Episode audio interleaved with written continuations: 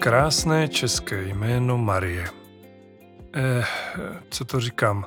Marie je sice u nás velmi oblíbené jméno, české však není ani náhodou, i když tak možná zní. Nevadí, všechno se dozvíte. Už nyní ale musím prozradit, že budu povídat o nejedné Marii, čili hned o několika biblických ženách tohoto jména. Proto jsem také tuto epizodu podcastu Biblická jména a úsloví rozdělil do dvou částí. Aby to bylo přehlednější, aby to nebylo moc dlouhé, abyste mi u toho neusnuli. Od mikrofonu první části dvoudílné epizody o Mariích, Magdalénu pak nevýjímaje, vás vítá Petr Lindner.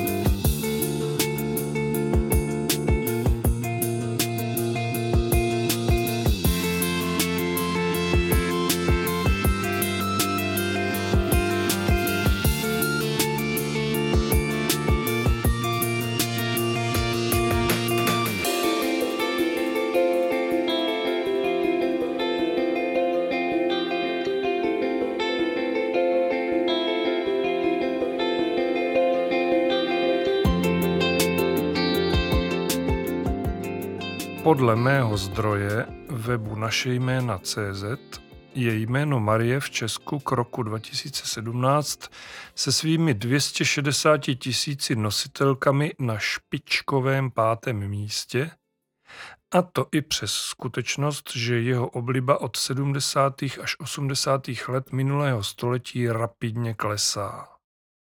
Nejvíce Marušek se u nás narodilo na konci 40. let. Vrchol byl v roce 1947, kdy se narodilo téměř 10 tisíc Marií. Přesně to bylo 9767 malých Marušek. Podle posledních dostupných údajů se v roce 2016 narodilo pouhých 777 Marií. To vše naznačuje, že také věkový průměr Marií nebude nízký a také to tak je, činí 66 let. Jak jsem řekl na začátku, Marie sice je, nebo spíš bylo v Česku velmi oblíbené jméno, ale jeho původ je hebrejský.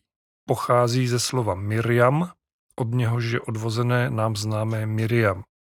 Takže Marie a Miriam jsou vlastně stejná jména. Pokud byste se však podívali na statistiku jména Miriam, zjistíte, že Marii nesahá ani po paty. Se dvěma tisíci třemisty šedesáti sedmi nositelkami tohoto jména je Miriam na 295. místě mezi křesními jmény v Česku. Na druhou stranu je ale zase pravda, že jeho obliba stoupá, byť ročně se jedná o nějakou stovku žen jménem Miriam. Vrátíme-li se k Marii, pak onen hebrejský původ jména Marie není úplně jistý, protože někteří badatelé mu přiřazují egyptský nebo aramejský původ. Nicméně, pokud se budeme držet hebrejštiny, pak Marie znamená podle slova Mara drsný nebo hořký. Jestliže se přikloníme k aramejskému původu, potom Marie se v tomto jazyku řekne Mariam, což znamená kapka moře, ale také krásná nebo paní. To je hezčí než drsná nebo hořká, že ano. Každopádně Marušky mají svátek 12. září a stejně jako v Česku jsou oblíbené i v zahraničí, ať už je to Maria či Mária, Mary nebo Marika, Marion, Mia nebo třeba Moira, což je Marie skotsky nebo irsky.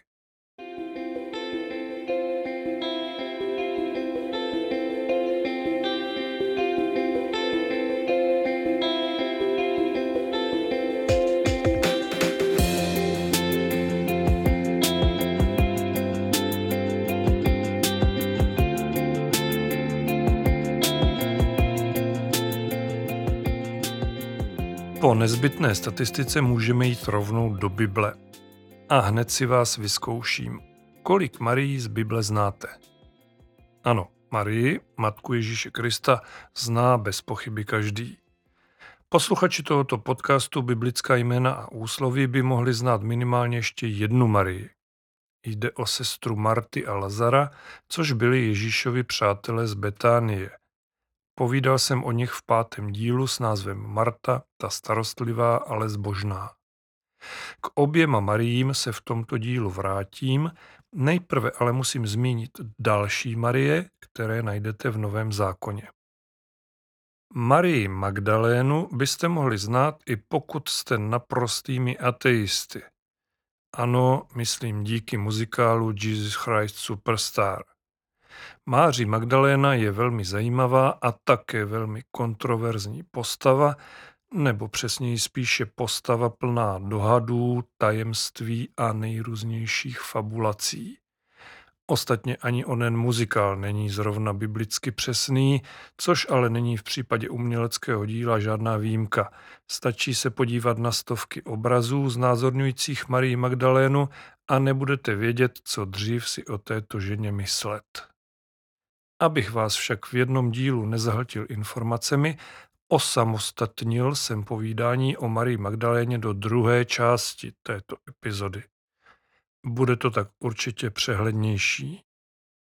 V této části ale musím zmínit ještě jednu Marii, o které se Bible zmiňuje v Matoušově, Lukášově a Janově evangeliu v souvislosti s Ježíšovým ukřižováním a zmrtvých vstáním. Dlužno dodat, že každý evangelista k této informaci přistupuje jinak a jako celek to pak působí poněkud, no zkrátka zmateně. Já se to teď pokusím rozklíčovat a doufám, že se to podaří správně. Přečtěme si nejprve předmětné verše z Matoušova Evangelia, 27. kapitola, verše 54 až 56. Jsme v situaci, kdy Ježíš zemřel na kříži, opona svatyně se roztrhla a nastalo zemětřesení.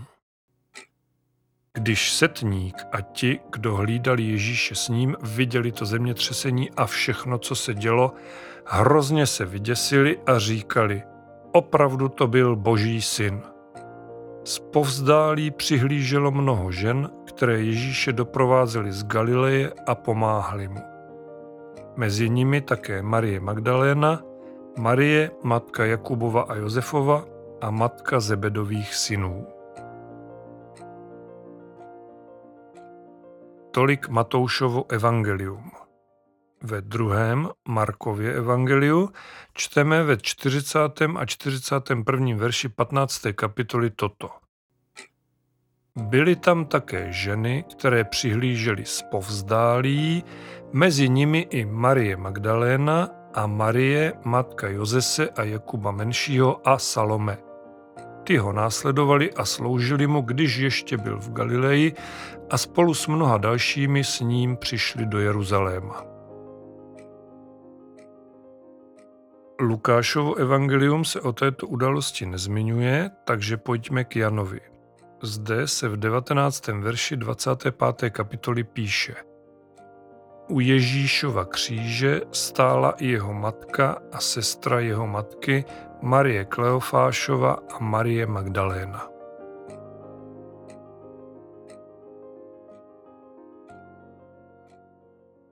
A teď se v tom vyznejte. Jediná, tak říkajíc jasná, zmiňovaná ve všech třech evangelích, je Marie Magdaléna. Nicméně já jsem řekl, že teď budeme pátrat po další Marii. Nebudu to zbytečně prodlužovat.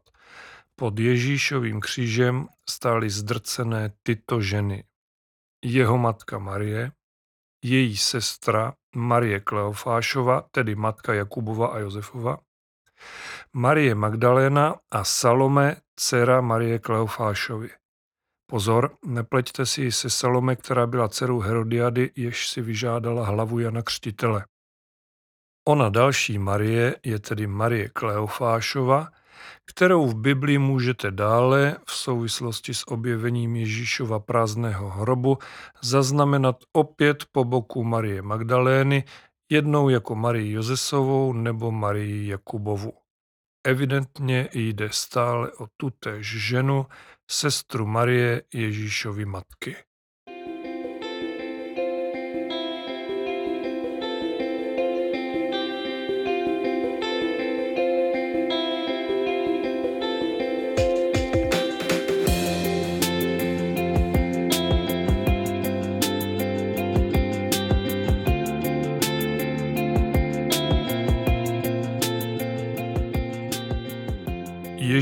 Ježíšova matka Marie je zcela jistě nejznámější biblickou ženou. Nikoli však díky samotné Bibli, nýbrž kvůli takzvanému mariánskému kultu, který kolem Ježíšovy matky vytvořila zejména katolická, ale také třeba pravoslavná církev. Omlouvám se posluchačům z řad katolíků, ale tímto kultem Madony či Bohorodičky se v tomto podcastu zabývat nebudu. Nejsem katolík, jsou mi blížší myšlenky Martina Lutera, takže v duchu protestantského principu sola scriptura, čili pouze písmo, nebudu vyznávat, potažmo pak propagovat žádnou nástavbu Bible. Ostatně tento podcast se jmenuje Biblická jména a úsloví, nikoliv například jména a úsloví podle katolického katechismu. Půjdeme-li tedy do Bible, pak zde se s Ježíšovou matkou Marií setkáte podobně jako s jeho pozemským otcem Josefem, o kterém jsem mluvil ve druhé části epizody Josef, poměrně sporadicky. Nejvíce se o Marii mluví v Matoušovi a Lukášovi evangeliu v souvislosti s Ježíšovým neposkvrněným početím a narozením, pak ale jako by byl 30 let klid do doby, než Ježíš začíná svoji pozemskou pouť kázání nové víry. Marii potkáváme na známé svatbě v Kání Galilejské, kde Ježíš proměnil vodu na víno, pak v části Matoušova, Markova a Lukášova evangelia, která se v překladu Bible 21 zhodně nazývá Ježíšova rodina. A pak až pod křížem. Těch pár veršů nazvaných Ježíšova rodina si však připomeňme. Zdánlivě bezvýznamná epizoda, která samozřejmě, jak předesílám, vůbec bezvýznamná není, protože jinak by ji neopakovali hned tři evangelisté téměř doslova zhodně, se udála v době, kdy Ježíš kázal lidem v okolí Genezareckého nebo chcete-li Galilejského jezera kde se také mimo jiné stala známá příhoda o tom, jak Ježíš usnul na lodi v bouři. Tak víte co? Já to přečtu celé dohromady, protože v Lukášově evangeliu to na sebe hezky navazuje. Osmá kapitola, 19. až 25. verš. Ježíšova rodina Tehdy za nimi přišla jeho matka a bratři, ale kvůli zástupu se k němu nemohli dostat. Oznámili mu, tvá matka a tvoji bratři stojí venku a chtějí tě vidět. On jim však odpověděl, má matka a moji bratři jsou ti, kdo slyší Boží slovo a plní je. Kdo to vůbec je? Jednoho dne nastoupil se svými učedníky na loď a řekl jim, přeplavme se přes jezero. Odrazili od břehu a on během plavby usnul. V tom se na jezero snesla větrná bouře, takže začali nabírat vodu a hrozilo, že utonou. Přistoupili tedy a vzbudili ho. Mistře, mistře, umíráme. Vstal, okřikl vítr a vzedmuté vlny, ty rázem přestali a byl klid. Kde je vaše víra? zeptal se jich. Zděšení a ohromení se pak ptali jeden druhého. Kdo to vůbec je, že přikazuje i větru a vodám a poslouchají ho?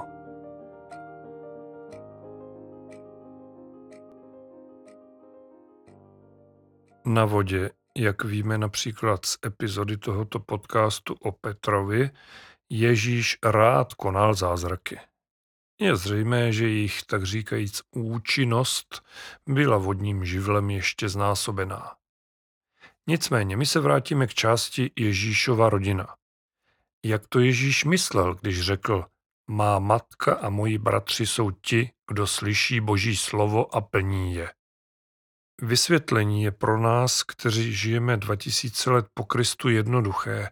Zkrátka tím oznamuje vznik Ježíšovy církve, tedy té v nejširším slova smyslu nejobecnější církve Kristovi. To ale jeho souputníci nemohli vědět. Přesněji řečeno spíše nechtěli to vědět. Jak víme z předchozích dílů podcastu Biblická jména a úsloví, Ježíš několikrát před svým ukřižováním oznámil, že nastává nový čas, ovšem skoro nikdo mu to nevěřil. Jak tedy mohli lidé chápat širší význam pojmu matka a bratři ve smyslu Ježíšovy církve? Jsem si jistý, že právě proto se těch několik veršů téměř doslova opakuje ve zmíněných třech evangelích. Jednoduché, ale velmi důležité sdělení.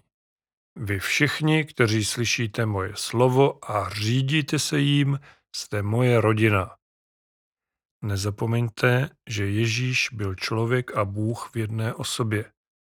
Jeho matka Marie to tím pádem neměla vůbec jednoduché, když to řeknu trochu hloupě, ale myslím, že příhodně, pak se Marie musela dělit o Ježíšovu pozornost se samotným hospodinem.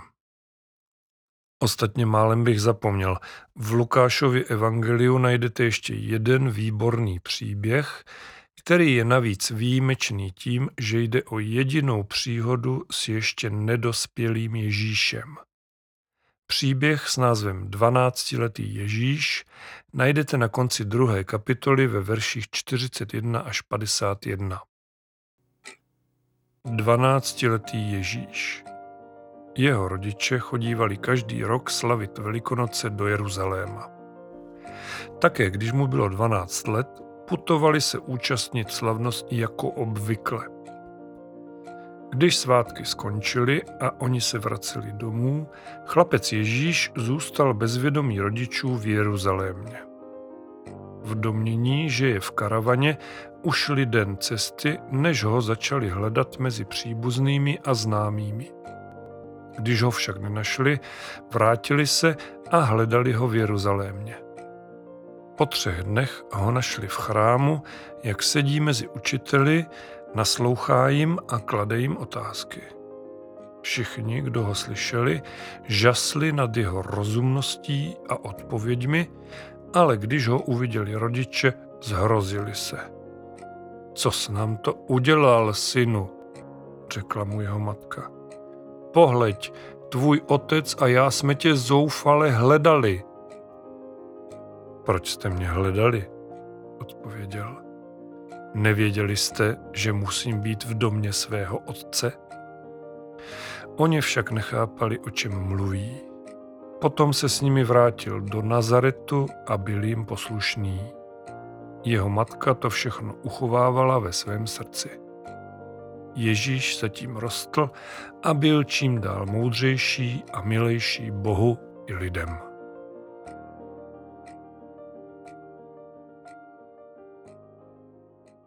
Zkuste se vžít do situace Marie a Josefa. Mají 12-letého syna, vyjedou si na výlet do Jeruzaléma. Na Velikonoce muselo toto město praskat ve švech, takže není divu, že se kluk někam zatoulal. Žádné mobily ani místní rozhlas neexistoval, aby mohli malému Ježíši zavolat nebo ho nechali vyvolat, tudíž ho museli hledat dům od domu. Dovedete si představit, co to pro ně muselo být? První den, první noc, malý Ježíš nikde. Druhý den už se chýlí ke konci a opět žádná stopa. To je šílená situace pro každého rodiče.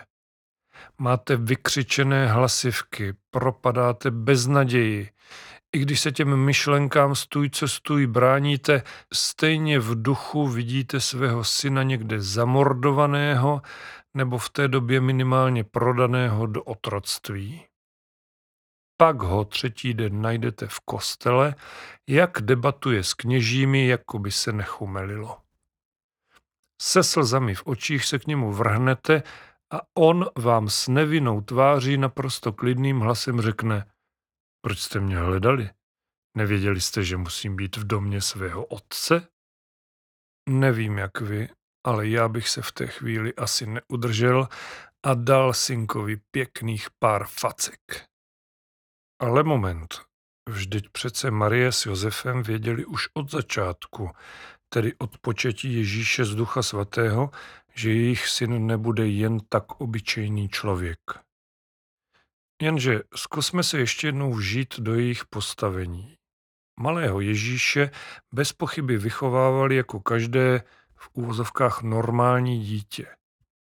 Jak šel čas, běžné denní starosti jejich myšlení zaměstnávali tak, že na Ježíšovo božství klidně mohli zapomenout. No, zapomenout asi úplně ne, ale pozapomenout snad ano.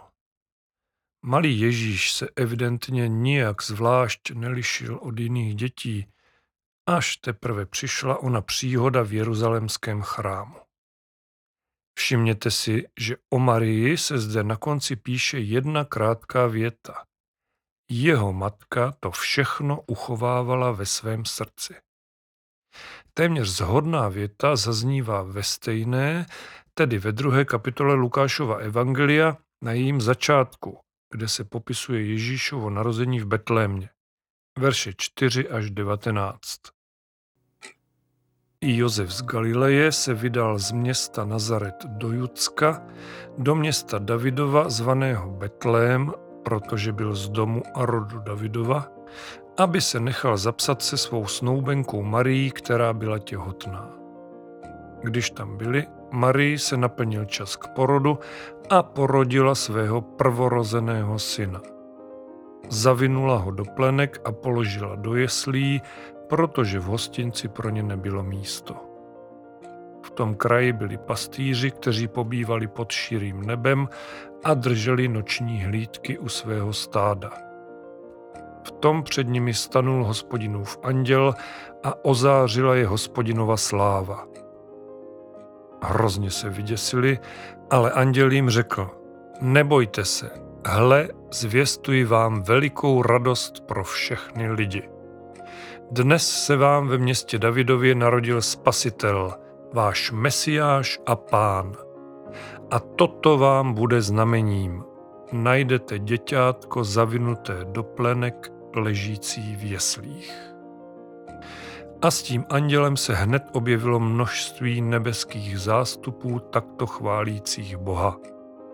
Sláva na výsostech Bohu a na zemi pokoj lidem dobré vůle. Jakmile od nich andělé odešli do nebe, pastýři si řekli, pojďme do Betléma, podíváme se, jak se stalo, co nám hospodin oznámil. Pospíšili si tedy a když přišli, nalezli Marii, Josefa i děťátko ležící v jeslích. Poté, co ho uviděli, začali rozhlašovat, co jim bylo o tom dítěti řečeno a všichni, kdo to slyšeli, žasli nad tím, co jim pastýři říkali. Marie všechna tato slova uchovávala a zvažovala ve svém srdci.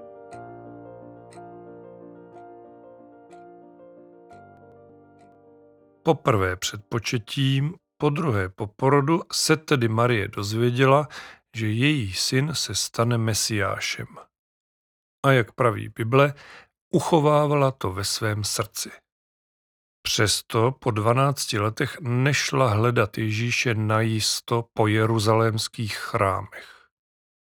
Ale ruku na srdce, i kdyby nezapomněla, a já jí to v žádném případě podsouvat nechci, tak nejspíš nečekala, že mesiášem se Ježíš stane ve 12 letech.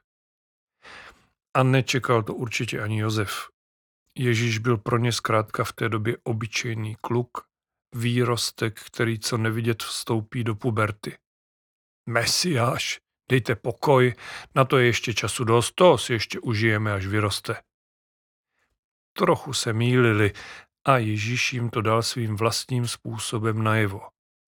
Nevěděli jste, že musím být v domě svého otce?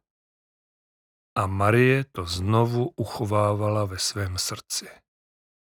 Tentokrát už, aspoň jak myslím, jí bylo Ježíšovo povolání zřetelnější a pochopitelnější.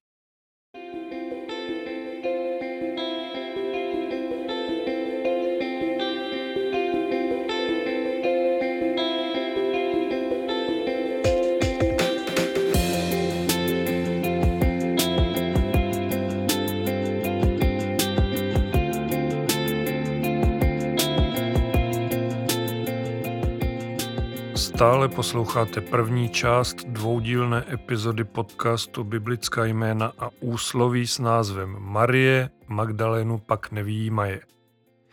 Marii Magdalénu si, jak jsem řekl na začátku, nechám až do druhé části.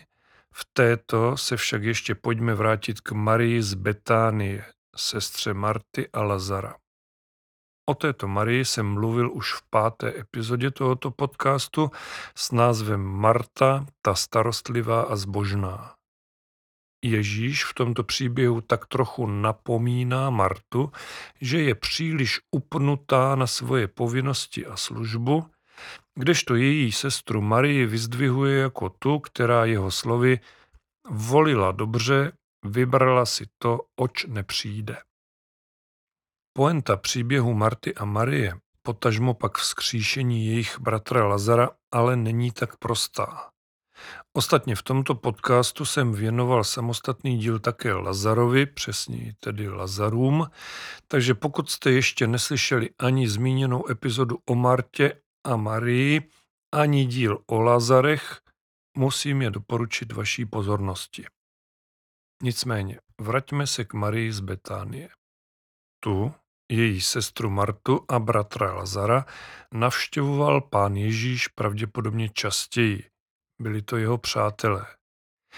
Naposledy se tak stalo šest dní před Velikonocemi v tom roce, kdy byl Ježíš ukřižován. Poslechněte si, co se tam stalo. Janovo evangelium, 12. kapitola, první až osmý verš. Poslední pomazání. Šest dní před Velikonocemi přišel Ježíš do Betánie, kde bydlel Lazar, kterého Ježíš vzkřísil z mrtvých. Tam mu připravili večeři. Marta je obsluhovala a Lazar byl jedním z těch, kdo s ním stolovali. Marie tehdy vzala libru velmi drahé masti z pravého nardu, pomazala Ježíšovi nohy a vytřela je svými vlasy. Dům se naplnil vůní té masti. Jeden z jeho učedníků, Jidáš Iškariotský, který ho měl zradit, řekl, proč se ta mast neprodala za 300 denárů, mohlo se to rozdat chudým. To však neřekl proto, že by měl starost o chudé, ale že byl zloděj. Měl totiž na starosti společnou pokladnu a z toho, co se do ní dávalo, si bral pro sebe. Ježíš odpověděl, nech ji, tu mast schovávala pro den mého pohřbu. Chudé tu budete mít vždycky, ale mě vždycky mít nebudete.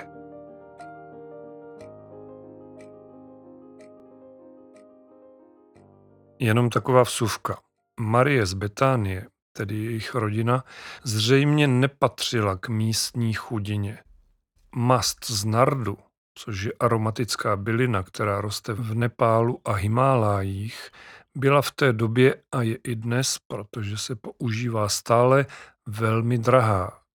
Ona libra masti z pravého nardu, tedy asi půl kilogramu, měla podle Jidáše hodnotu 300 denárů. To představovalo v té době roční plat dělníka. Hodnotu nardské masti, potažmo pak Jidáše, Teď ale pomiňme a zůstaňme u Marie. Tato část 12. kapitoly Janova Evangelia má podtitul Poslední pomazání. A jak jsem před chvílí četl, také popisuje poslední pomazání Ježíše před ukřižováním. Následující den totiž Kristus výjíždí na oslu do Jeruzaléma a dál už jistě víte, jaké bylo pokračování. Nabízí se ale otázka, proč to Marie udělala? Co jí k tomu vedlo? Jaké byly její pohnutky? Mimochodem, mast z nardu se používala k pomazávání králů. Vnímala snad Marie z Betánie Ježíše jako nastávajícího krále? Jako krále Mesiáše? Proč ne? Všechny tři Marie, tedy Ježíšova matka, Marie z Betánie a Marie Magdaléna, o které budu povídat ve druhé části tohoto dílu podcastu, tak všechny tyto tři ženy stejného jména měli naprosto jasně jakousi výsadu být poblíž Ježíše, podobně jako jeho učedníci, čili apoštolové. Dokonce ve velmi těsné blízkosti, až by se dalo říct v intimní vzdálenosti, řečeno pojmem takzvaného sociálního distancu.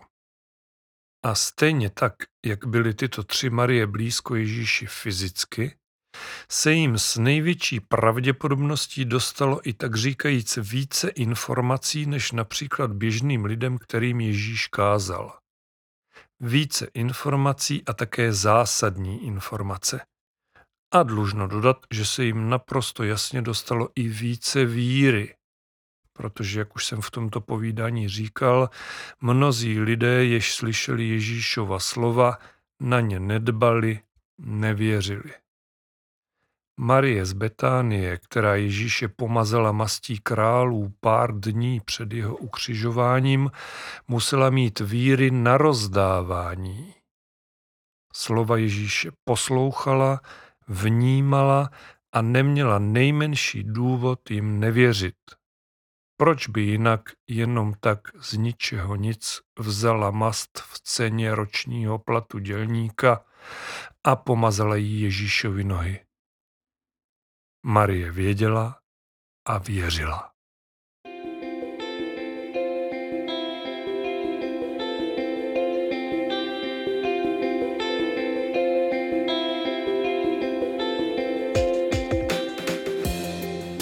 Jsme na konci první části dvojdílné epizody o Mariích, Magdalénu pak nevýjímaje, i když o ní, jak už víte, budu mluvit až příště. Pokud se vám moje povídání líbí, budu rád, když tento podcast budete dál sledovat a také ho doporučíte svým přátelům, ať už patří mezi věřící křesťany nebo teprve svoji cestu k Ježíši Kristu hledají.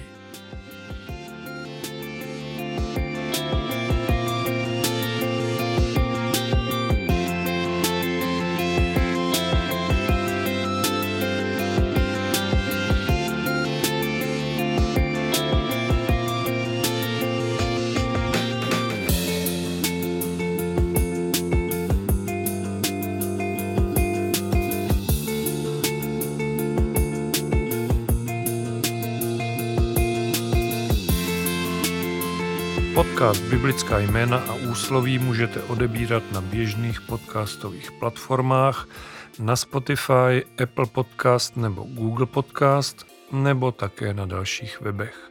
Odkazy uvádím v popisu. Děkuji, že jste poslouchali až do konce a budu se těšit na slyšenou u dalších dílů. Mějte se moc pěkně, buďte požehnaní a buďte s Bohem.